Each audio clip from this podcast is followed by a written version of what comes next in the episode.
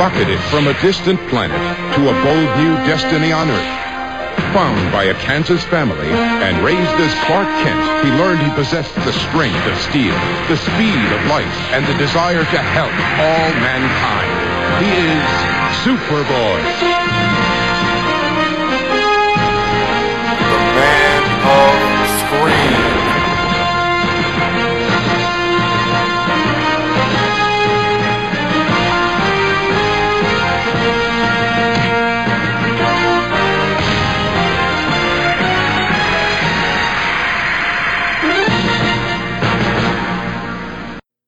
Everybody, welcome to episode 185 of the Man Screen Podcast.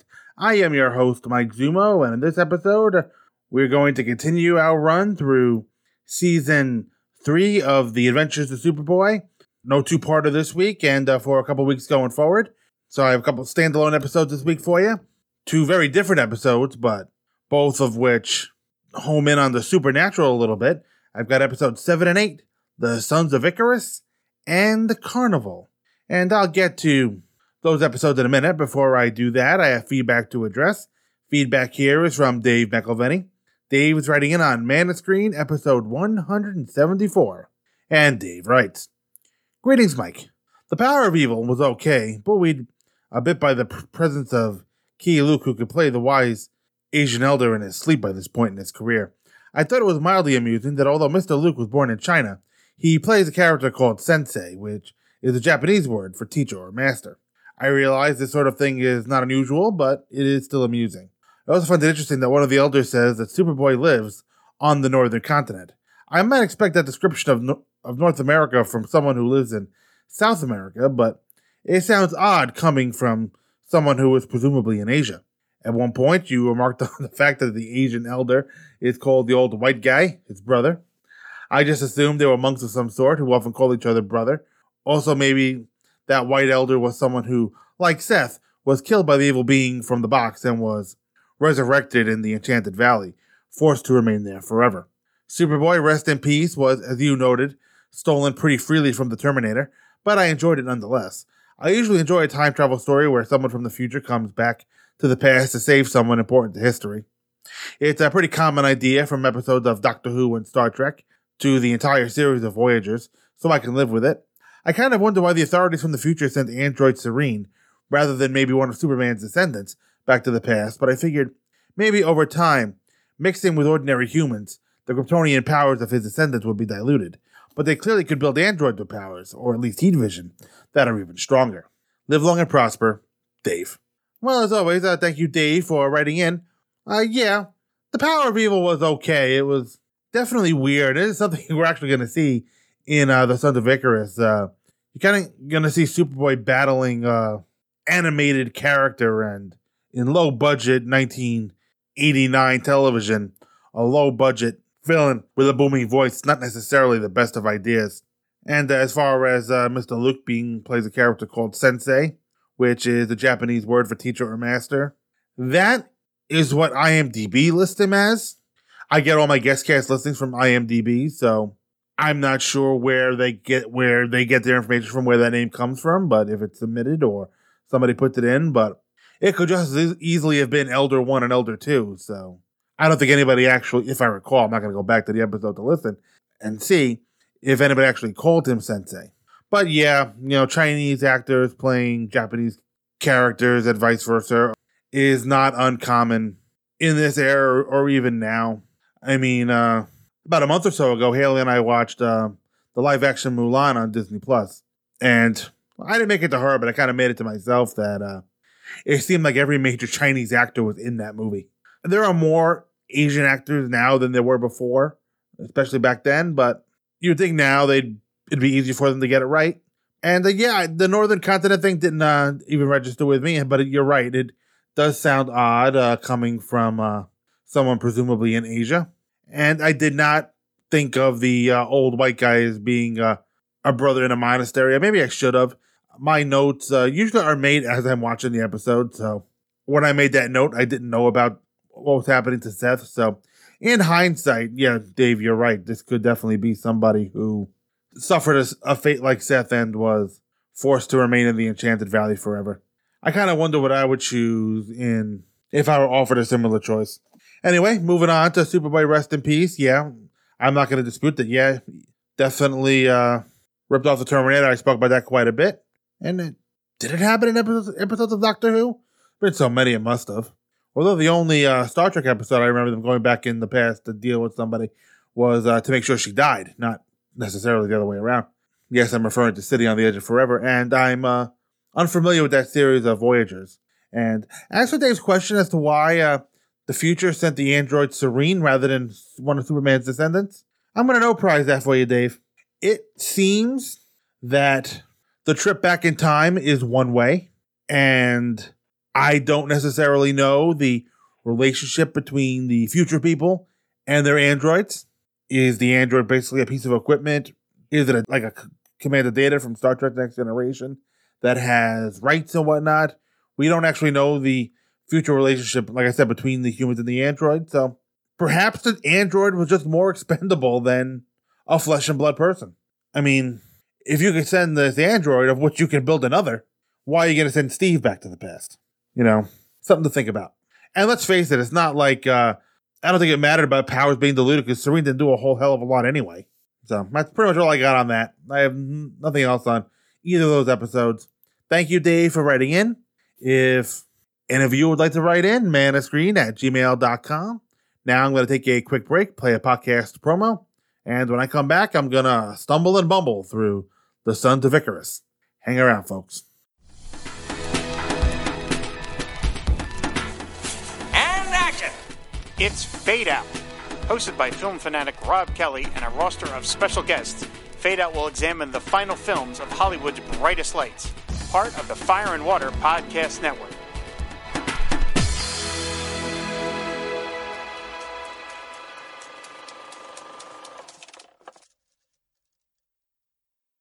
All right, welcome back, folks. We're going to start this episode off with The Sons of Icarus. Original broadcast date was November 17th, 1990. Directed by Richard J. Lewis. Written by Paul Stubenrauch. Guest cast includes Brent Jennings as T.O. Valjean, Lou Walker as Joseph, Alice McGill as Marinda, D. Christian Gottschall as Artie, Rob Edward Morris as Malcolm, Annette Johnson as Jasmine, and a very young Wayne Brady as John. And our synopsis is brought to you by TV.com. At the Bureau, Clark is picking out a book on flying from the library when Artie receives a call about a man floating over the city. When they all gather at the window to watch, Clark sneaks away and follows the man as Superboy. He meets up with him at a power line tower where he carelessly floats into a live wire and electrocutes himself. As he dies, he mutters to Superboy that he's a Katia. At the Bureau, Clark is trying to find the meaning of Katia. As far as his family's concerned, he was a normal guy. How's it coming? Slowly. What are you doing? Superboy told the police the guy's last word, Katia. I thought I'd run it through some of our linguistics programs.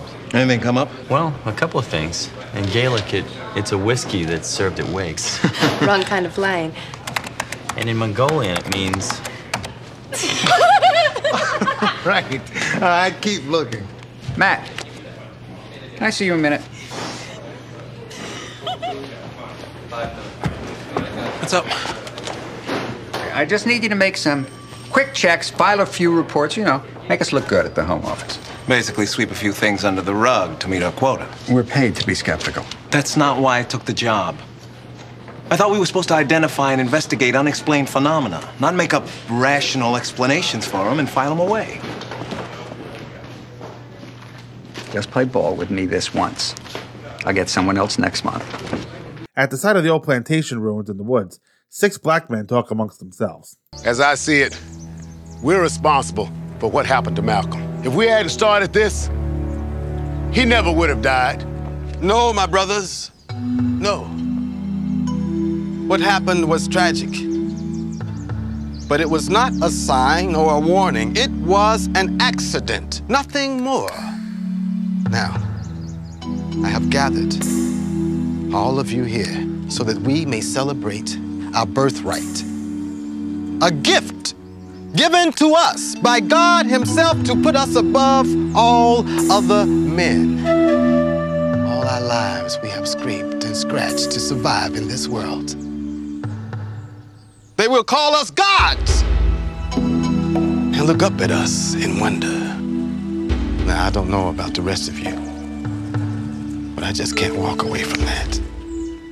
But isn't this all irrelevant? We need seven to summon up the powers. I have found another descendant of our people right here in Capital City. Who is he?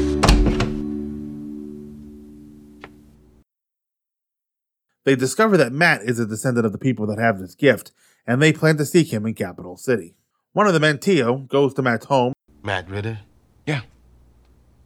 Son of Delano Ritter, grandson of Clement Ritter. What can I do for you? My name is Tio Valjean. I have some information that could very well change your life. Well, I have everything I need, Mr. Valjean. But thank you. What if I told you that your bloodline gave you the opportunity to be a god among men, to do things other men only dream about? I'd say what I was gonna say before. Goodbye. But whether you like it or not, you are one of the Katilla.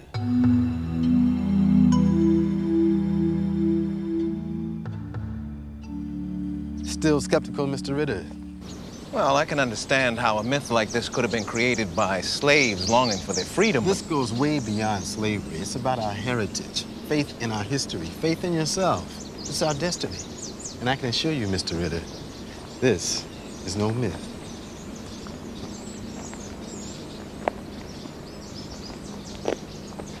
This is Matt Ritter. It's gonna give us our power back. Whoa, wait a minute. I... How can you be so sure?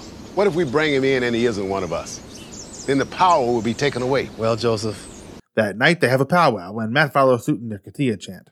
When one of the men rises into the air, Matt's faith in the myth of, of the Katia solidifies. Meanwhile, in the city, a fire creature appears and sets a block on fire. Superboy flies in to stop it, but his hands are burned by the creature. Once the Katia's chant concludes, the fire creature in Capital City vanishes. Now their powers have returned with Matt's presence. He is welcomed into the group. The next day at the Bureau, Matt is resigning. You resigned. Why? I came here to explore all the big mysteries of the world. Now I'm finding that sometimes the biggest mysteries are bottled up inside yourself. I don't know if you guys can appreciate that. What happened to you? You play with fire, you get burned. Why can't you just say you grabbed a hot frying pan like a normal person? I'm gonna miss you guys. Look, I gotta go to payroll. I'll talk to you guys later.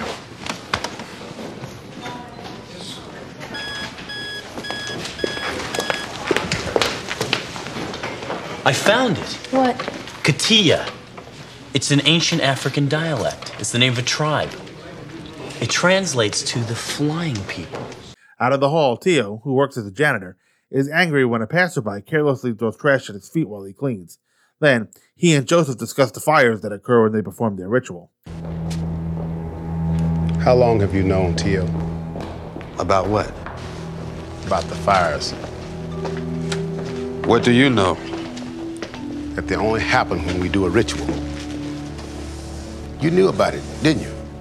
Look, that's just a natural side effect. That's not our fault nor our concern. You've been given a gift, a power that gives us dignity. Do you want to give that up because of a few fires? What happens when the others find out? The power is strong. Matt and John are the only two who haven't felt it. After they've experienced it, they won't carry either. Tio. Clark and Lana visit an Afri- African heritage bookstore where a female African historian tells the story of the Katia. They came to the LaCroix plantation in the year before the Civil War. The cotton was in full bloom. There were 10 of them, all men, had just been bought fresh off the boat from Africa. They were sort of wild acting and not trained in the ways of the LaCroix plantation folks.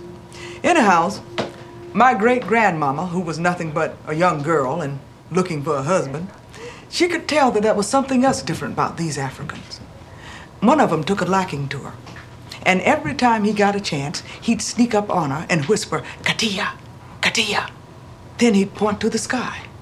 Anyhow, late that night, she snuck over. And there she saw the Africans dancing and singing around that fire.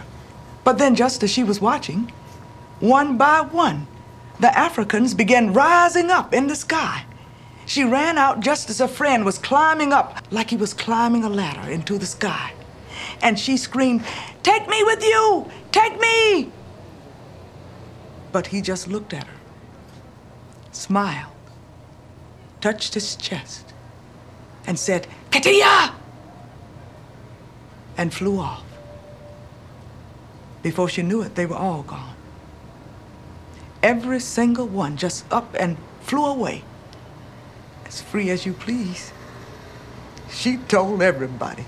She never got tired of telling the story of them Africans who could fly. She told it to all her children. And she told them to tell it to all their children. Once there was a tribe of Africans who could reach up and touch the sky. So then the recent sightings are descendants from the original tribe? Well, after the Civil War, my great grandmama learned that the Katia had settled nearby, living as free men. She began to keep track of all the male descendants because they carried the power in their blood. She passed it on to my mother, and now I keep the record. All the modern descendants are on this chart? If they're Katia, they're there.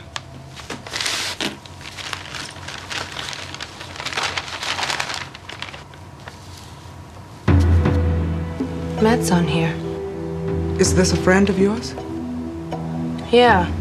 There's more to the legend that's not pleasant. The legend has it that when a man goes into the sky, a fire creature is forced down upon the earth, trapped, drawn to whoever is keeping him here so that he can be released. How does that fit in with your great grandmother's story? The night the Africans flew, the LaCroix plantation burned to the ground. You can still see the ruins just outside of town. The power is best left untouched. That night, Lana and Clark track the latest fire incident on a map to the northeast part of town, where they wait for Matt to come home. Then they hear a report on the radio about more fires breaking out, and then Clark fakes a failure to deliver some bureau reports to the fire chief and leaves. The fire creatures wreaking havoc on the city while the Katia are performing their ritual back at the plantation ruins. Superboy is attacked when trying to stop the creature. When one of the men in the group, John, descends back to the ground from his flight as a Katia, Matt is the last in the group to undergo the experience. Back in the city, the fire creature leaps to the sky and Superboy takes off after it. Just as Matt is about to have his chance at flight, Lana finds him and interrupts. You have to stop this. What are you doing here? You're endangering people. You have to stop. What are you talking about? You shouldn't be here. Every time you fly, this thing comes down and starts fires. What? Is that true? No, no, no. She's lying. She's jealous. It's on the radio if you don't believe me. Don't listen to her. We have to stick together, Matt, or they will come and try to turn us against each other. How can this be wrong? It's not wrong. God gave this to us. How can it be wrong? Man, it's your time. I can't. Not if it means putting other people in danger. We have been placed above other people. God gave us this right. No. Nothing gives us that right. No. No. No. No. John. John. John, you with me? John. Stefan. Stefan. They're trying to tear us apart, Stefan. John. Joseph. Joseph. Joseph, stay with me. Stay with me, Joseph. No. We started. We were together at the beginning, Joseph. No. Okay. Okay. I don't need any of you. I'll do it by myself. I don't need you. He rises into the air and the fire creature, being chased by Superboy, comes out of the sky and strikes Tio, and Superboy catches him and sets him down. In his last breaths, Tio says he wanted to be respected. I just wanted people to respect me. They were always looking down on me. Just once, I wanted them to have to look up to see me.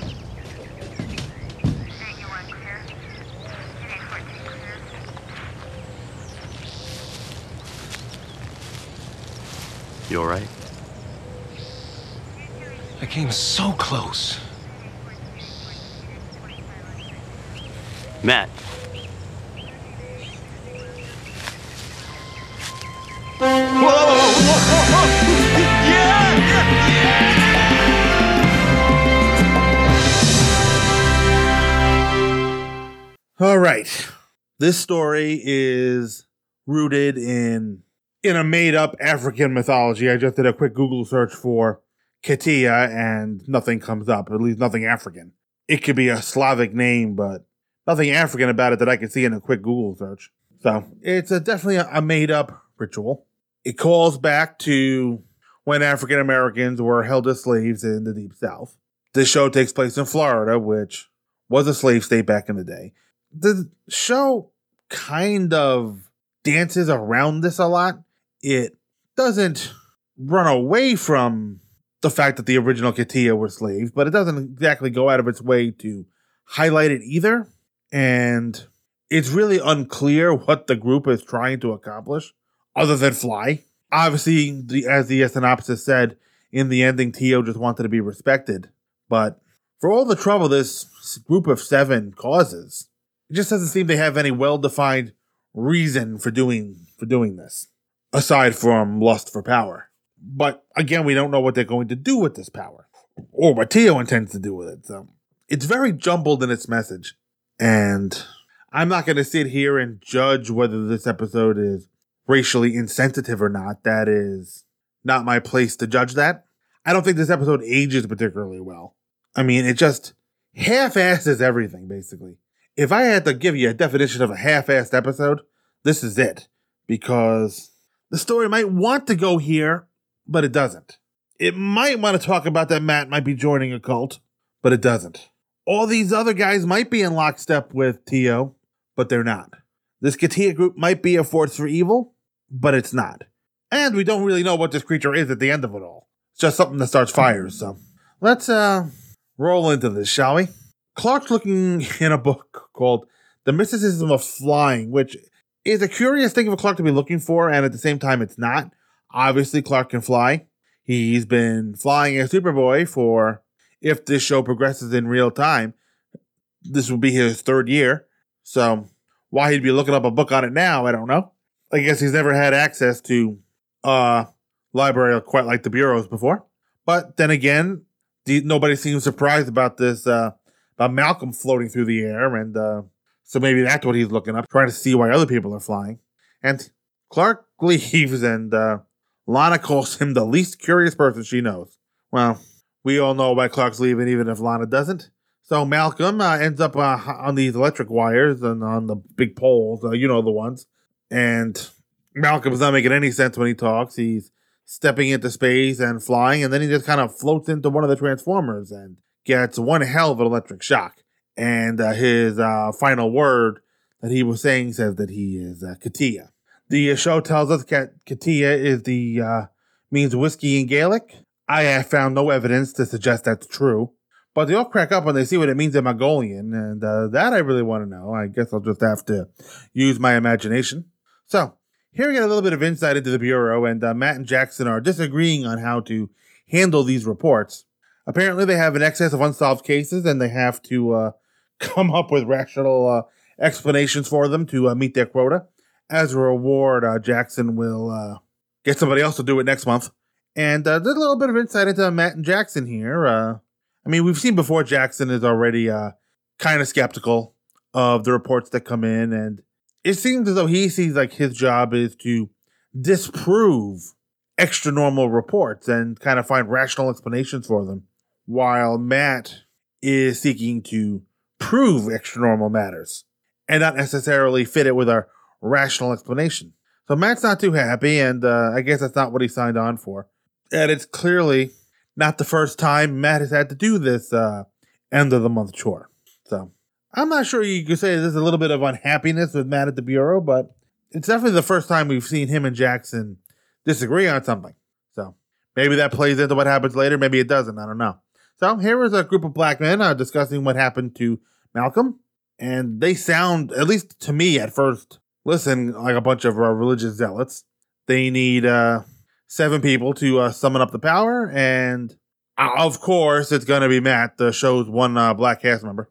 So Tio shows uh, shows up, offering Matt the opportunity to be a god among men. I could definitely see how Matt thinks he's crazy, and is about to slam the door in his face until he Tio says that he's one of the Katia. Well, that gets Matt's attention as uh, he uh, just heard that uh, word at work today. Matt is skeptical, and the group is skeptical of Matt. Obviously, they don't know him. Matt is uh, walking uh, to the LaCroix plantation with his investigator's hat on, and the look on his face when he when they get into the circle shows that he's a non-believer at first. And uh, they're chanting uh, Katia over and over again, and Matt is at first playing along, and the chant just kind of picks up in intensity. And there's chanting, there's drums, and one of them is taken off into the sky. And it, the expression here on Matt's face changes quite a bit. And it looks like we might have a convert here. And now we get a streak of lightning and a very poorly animated uh, being just kind of uh, waddles around the street. And they set the car on fire, and here comes Superboy to blow it out. And now Superboy's going to go face to face with this uh, bad special effect. And uh, Matt is uh, chanting with uh, a little bit more, a lot more conviction now as Superboy gets uh, burned by the monster or fire being or whatever this is. I guess it's the being of fire. It's like more like an orange black blob with the like the rough outline of a person. And uh, it's quite powerful as it burns Superboy's hands. And so it's one of two things. It's either immensely powerful or it's a magical being. And it doesn't seem to have any rhyme or reason for what it's doing. It's just everything it touches just is set on fire. This must be what the group means when they say the embodiment of power. So it seems like right off the bat that Matt has uh, joined a cult and he's quitting the bureau. I guess maybe combine that with his unhappiness yesterday of having to uh, run through all those closed cases and, uh, but you know, he found something uh, with the uh, at the plantation and he's leaving. And I like the interplay here between Clark and Lana. Matt asks about the burns and uh, Clark uh, says, "Well, you play with fire, you get burned," and uh, just shakes her head and says, "Why can't you say you grabbed the frying pan like like anybody else would?" So I like that. After Matt leaves, uh, Clark has finally discovered that Katia is an African god that translates to the flying people. And again, I'm going to stress, at least from what I could discover in a quick Google search, this Katia thing has no basis in reality. If I'm wrong about that, please uh, let me know. But I'm pretty sure this is a made up cult with a made up religion. So now the Bureau for Extranormal Matters is not in its own building. It is in an office building with many other businesses. And uh, Tio is the janitor at the building. He's outside, working outside the Bureau. And uh, one of the others, this is Joseph.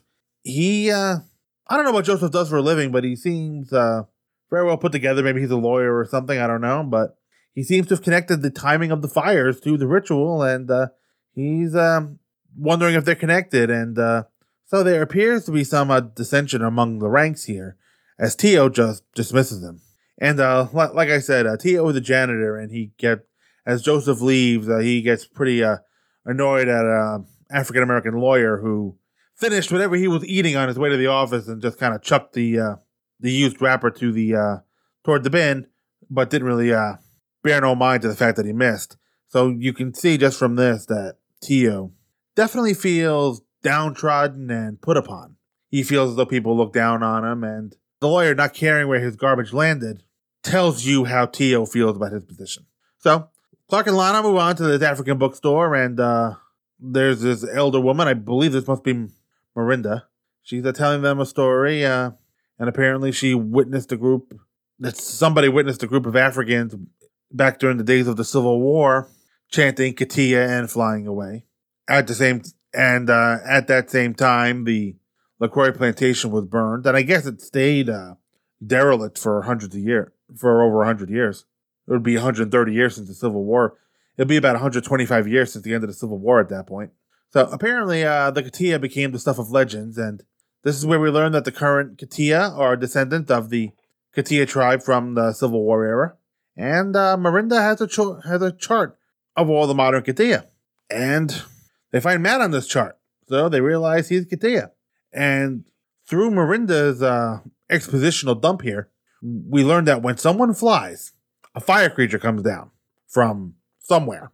And uh, like I said, the, the night the Africans flew, the plantation burned down. So apparently, this is a power that no one should be messing with. And uh, Katia and his buddies are messing with it. So uh, Clark and Lana are kind of staked out at Matt's place, trying to wait for him to come home, but he hasn't come home yet. When Clark hears a radio report of more fires and makes possibly the worst excuse in the world to get away from Lana. Oh, no! Please advise that everyone stay off the I was supposed to get the Bureau's report to the fire chief, and I never did. I better get down there and hand deliver it. I can drive you. No, uh, wait for Matt. Uh, it'll be better. It, it'll be faster if I take a cab. I, I, I trust me. Trust you. Yeah, at whatever hour of night this is, he's going to do that. So, now there's another ritual. Up goes Wayne Brady, and down comes the orange fire animation, attacking Superboy and burning the hell out of him. Poor Gerard Christopher, getting thrown around by an orange cartoon. So now it's uh, Matt's turn to rain fire from the heavens, and then Lana interrupts the ritual, telling them about the fires, and that seems to shake Matt out of whatever's happening to him. Everybody was on board until they knew that there was a real cost here, that this ritual is harming others. And I was guessing that now we were going to have an ethical debate between Matt and Tio, but my initial guess was that Tio wanted revenge for the crimes against his ancestors, but no, that's not it. He just wanted to be respected. And this is an extreme way to get that respect.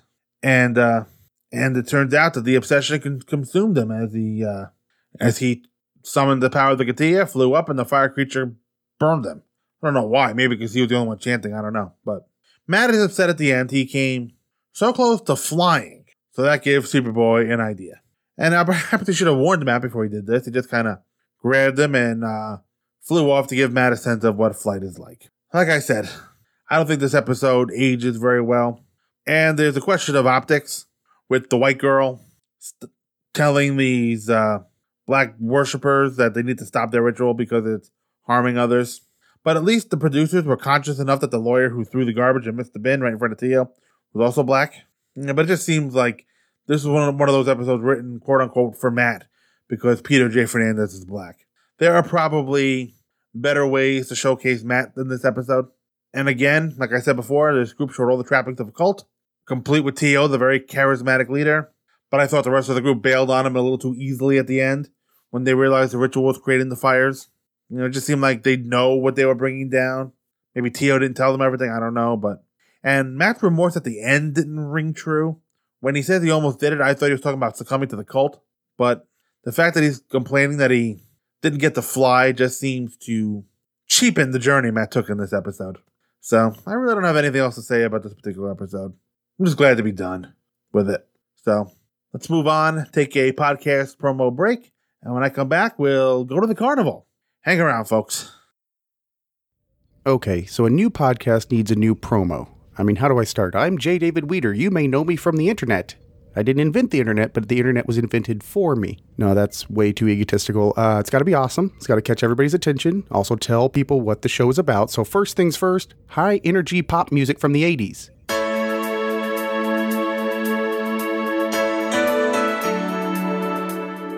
Hi, I'm J. David Weeder, here to tell you about my new podcast, Spockward, a Star Trek podcast where I will talk about Star Trek twice a month.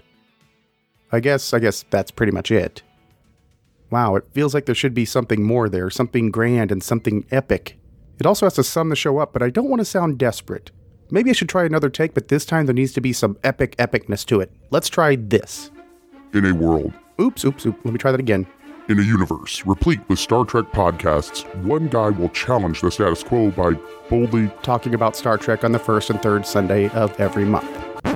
Yeah, I probably had it right the first time. Spockward, a Star Trek podcast on the first and third Sunday of every month at spockward.com or wherever podcasts are accessed. It's Star Trek fandom with a heaping helping of social awkwardness. Spockward, you get it? Yeah, you get it.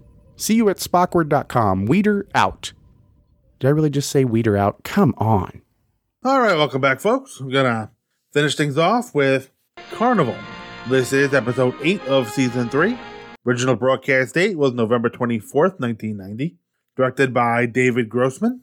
Written by Toby Martin. Guest cast includes, and this is a bit of a long one, Christopher Neame as DeVille, Gregg Allman as Samuels, Gregg Allman, obviously, of the Allman Brothers Band, Claudia Miller as Beth, George Colangelo as David, Christopher Carge as Kid, number one, Danielle Carge as Kid number two, brother and sister act, probably, Amy Phillips as Kid number three, and Shane Obodzinski as Kid number four.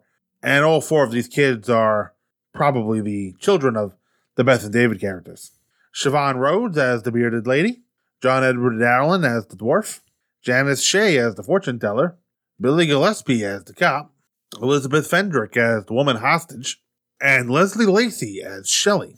And our synopsis is brought to you by TV.com. On a thunderous night in an open field, a man jumps out of an 18 wheeler. Shortly after, DeVille's carnival is in full swing and a family comes in. The kids want to play games and have ice cream, but the father is reluctant to spend the little money he has. He decides to go ahead and treat the family, and as they head off to the carnival, DeVille purposely drops a wallet full of cash and walks away. The father takes all the cash and follows his family into, the, into a house of mirrors. He gets lost inside and DeVille appears. He seals the father's soul and places it into a chest filled with others. At a bar, Matt and Lana talk about people's disappearances. Port Arthur, Texas, two years ago. Four people missing. Plainview, Illinois. Four years ago, six people missing. Texarkana, Arkansas. Lana, what are you trying to prove? It's simple. Wherever the carnival goes, people end up missing. Yeah, but do you have anything tying it to the carnival? Well, no. I, Alana, I bet people disappear every time the Grateful Dead do a concert. I checked all the way back to the Lynchburg Gazette 108 years ago. Come on. DeVille can't be that old. Only Jerry Garcia is that old. Same name, three people missing. But these little carnivals, they've been around forever. And DeVille?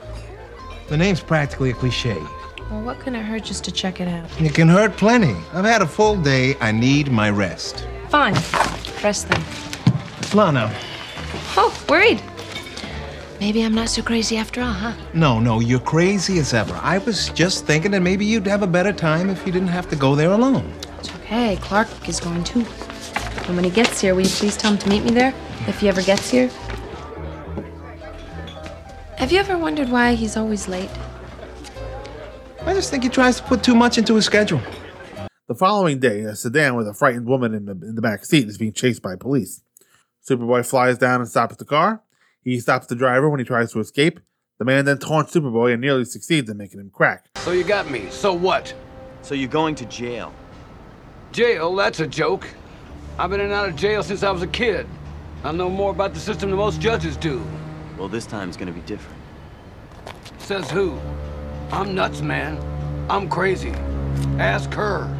She wasn't the first, and she won't be the last. I'll get a little more time with the shrinks, but they're dumber than the police. You can't do anything, can you, but stand there and look stupid? Let me tell you something, man to man. She was asking for it. Let me tell you something else. She was loving it.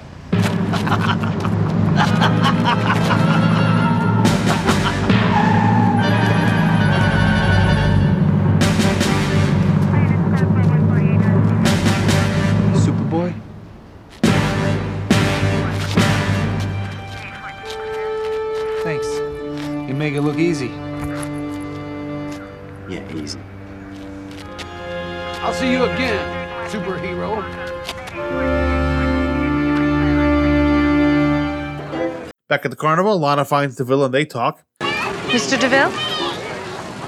I, I just wanted to tell you how much I'm enjoying the carnival. Really? It's only a modest little show, but thank you anyway. I think it's great. How long have you had it? Just a few years. Seems as though I've been traveling forever. You must meet a lot of interesting people. That's exactly why I bought it. To find out about human nature. To see what people really want. And what do they want? Oh, the usual. Money, love, power, fame. But some people are curious. They want to bite the apple. The apple. Remember when the serpent tempted Eve? She gave in. Uh-huh. Many people think that's when paradise was lost. But I think a whole new world opened up. And it's all in here. It's all in here, all the mysteries, all the secrets. It's right in here. But you have to be willing to look for yourself. I can't force you. It has to come from within.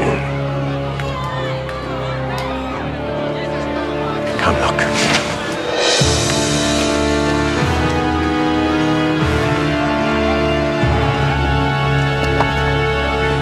Maybe later. The villain intrigues Lana and is about to take her into one of the tents to feed her curiosity until a carnival freak walks out and scares her away. As Clark looks for Lana, he sees people fighting. He uses his super breath to blow down the strongman bell and scare scare them away. Later, Clark finds Lana, who finds out that a woman's husband is missing from the carnival, but cannot file a missing persons report until they've been missing for 24 hours. While Clark sets out to get information from the Carneys, Lana's curiosity leads her to the House of Mirrors. Outside, a little person tries to talk Clark into playing the dunk booth. Alright! Think you can dump me? Not now. Free shot for a buck. No thanks. You probably throw like a girl. I don't, but I have other things to do right now. Like what? Going to buy some cotton candy? Perfect food for you. Soft and pink. Give it a shot. Come on. Shut me up.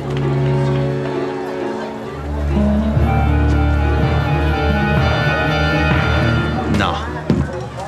You're just doing your job. DeVille seems intrigued when Clark refuses. Inside the House of Mirrors, Lana gets lost, but then finds a hidden room. Outside, a fortune teller gets Clark's attention. Looking for someone? I guess that's pretty obvious. I would have known anyway. I know everything. Nobody knows everything. I do. Then maybe you can tell me who I'm looking for and where he is. That is trivial. Not to his family. I have more important things to tell you about. What could be more important than You, him? Me. I can tell you many things about yourself. I already know about myself. Who do you? Do you know where you're from? Why you're here?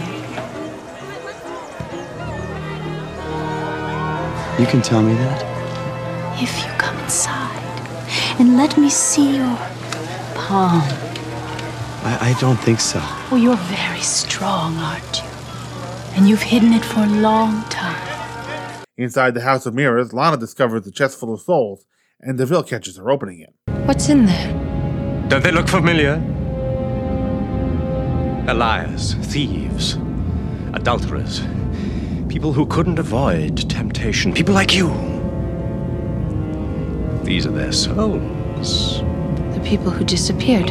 All safe and sound, right in here. This is my collection, my. my source of power. Who are you? Oh, I think you know the answer to that by now. Don't be afraid. It's, it's not your soul I'm after. It's your friends. Outside, Clark superhearing detects Lana's scream, and he leaves the fortune teller to change into Superboy. He flies in and enters the House of Mirrors, where the man he caught from the police chase earlier is holding Lana. He crashes through the mirrors until he finds them.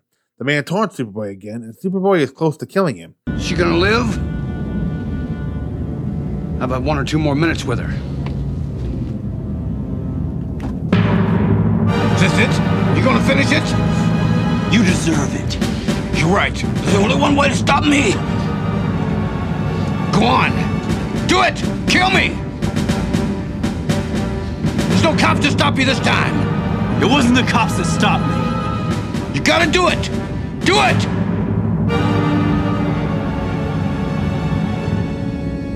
It's not my style.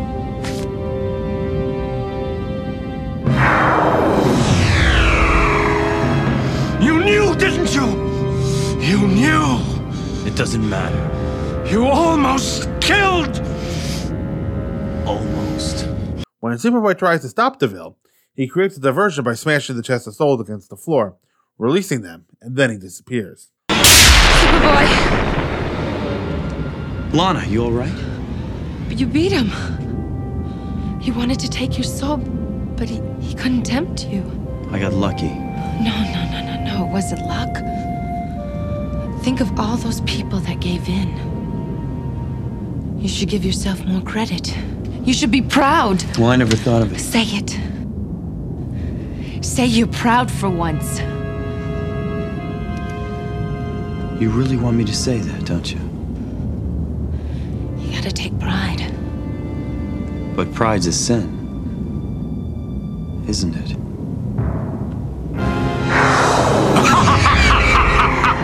You're smart! But one day, I'll be back for you. Not if I can help it.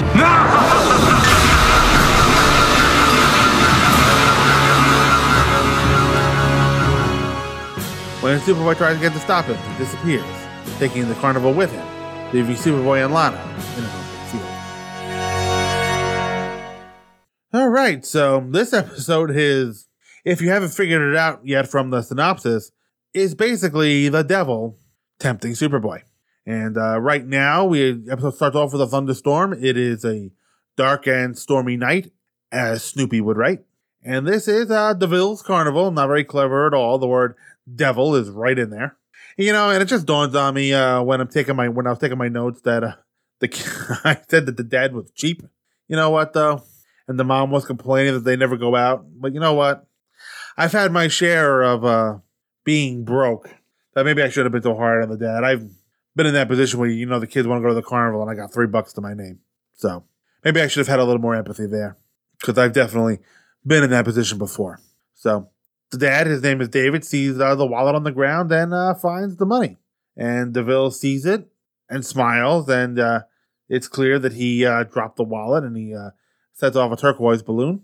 Good thing it's not red. So David uh, clearly took the bait, and now he's trapped in the Hall of Mirrors, and which is not my favorite carnival attraction. I'll say that. I am not a big fan of mazes and whatnot.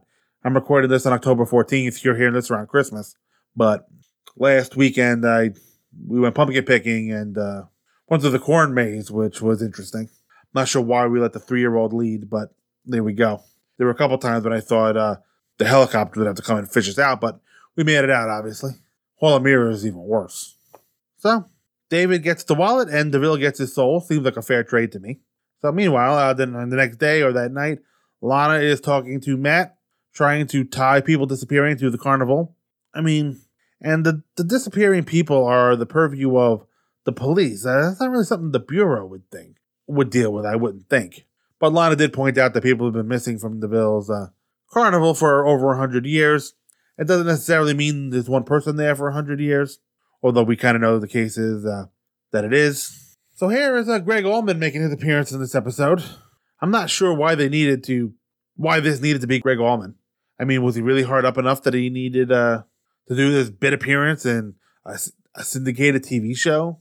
You would think if they're going to use somebody like Gregg Allman, they'd use it for something better than this, but better than making an appearance as this uh, would-be rapist and kidnapper. Well, anyway, uh, Allman's character, I believe his name is Samuels, is uh, running from Superboy and mouthing off to him uh, that he knows how to uh, work the system. He tried uh, raping uh, this woman here, and uh, when he bragged about it, that kind of broke Superboy's uh, control a little bit, and he was uh, looked like he wanted to kill him, but he doesn't. And it seemed like a throwaway moment when it happened in the episode, but I'm glad that uh, it does pay off at the end. It would be silly to hire Gregg Allman just for this. So I have seen the actor who plays DeVille, uh, Christopher and Christopher Neiman, and mainly one thing. He was in an episode of Babylon 5, which I've always said is my favorite television show, the novel for television. He was in the first season episode, uh, The Sky Full of Stars, where he interrogates the station commander. So basically, DeVille is making it his business to learn about human nature through temptation. And he's trying to tempt Lana with answers of some kind, but she's uh, scared by a scarred Carney and kind of runs away. So now Clark is kind of roaming the carnival and he gets uh, flashed by this overweight hairy guy. No, I swear it wasn't me. Clark is looking for Lana, a five foot seven redhead, and uh, the bearded lady turns around. She has red hair, and that makes Clark look a little uncomfortable. Nope, he's not looking for her. Lana shaved this morning. So now there's a fight happening in the carnival. It just seems things happen at random. And Clark stealthily intervenes and everyone scatters. And this is where I'm kind of putting together the fact that I think DeVille is behind all this.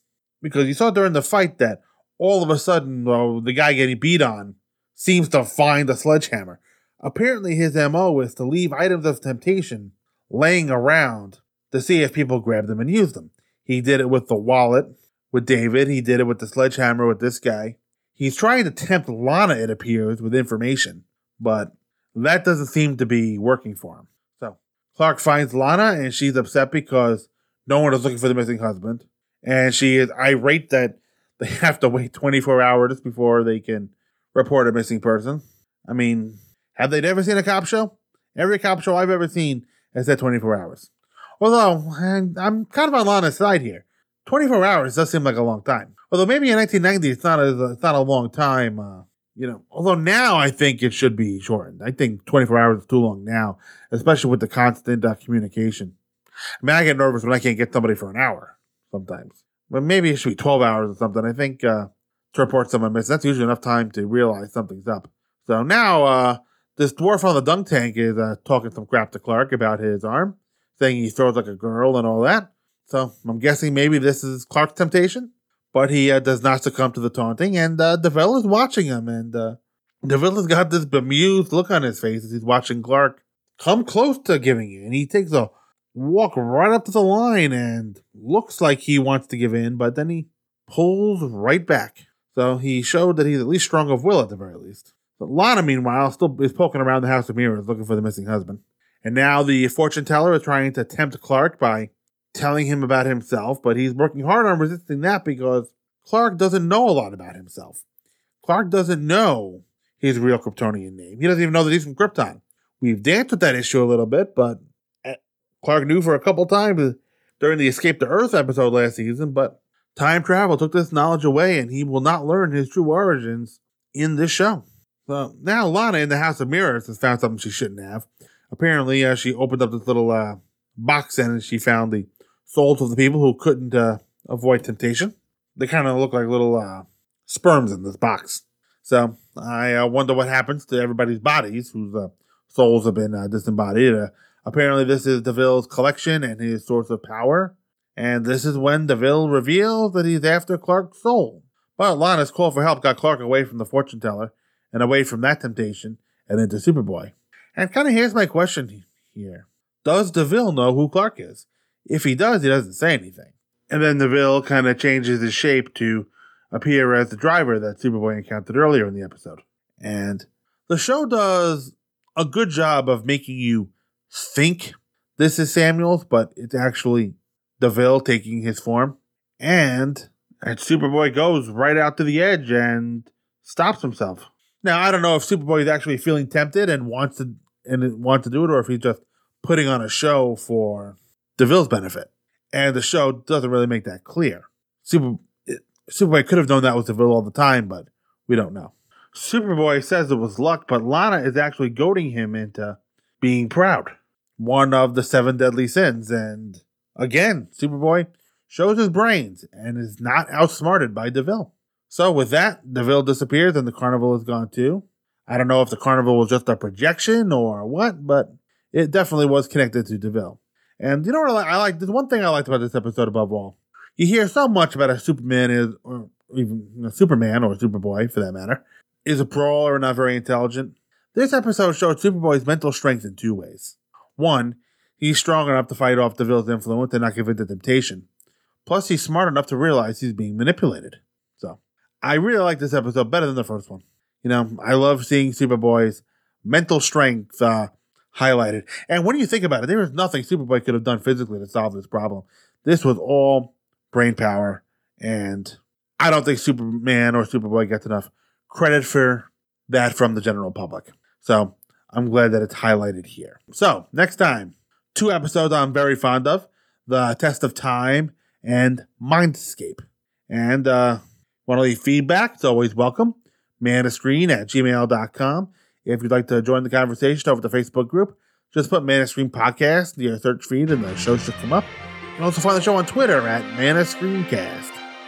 And uh, you can also leave uh, me a review over an Apple Podcast. That helps uh, with the show's visibility. So, until next time, folks, we're all on the same team. Good night.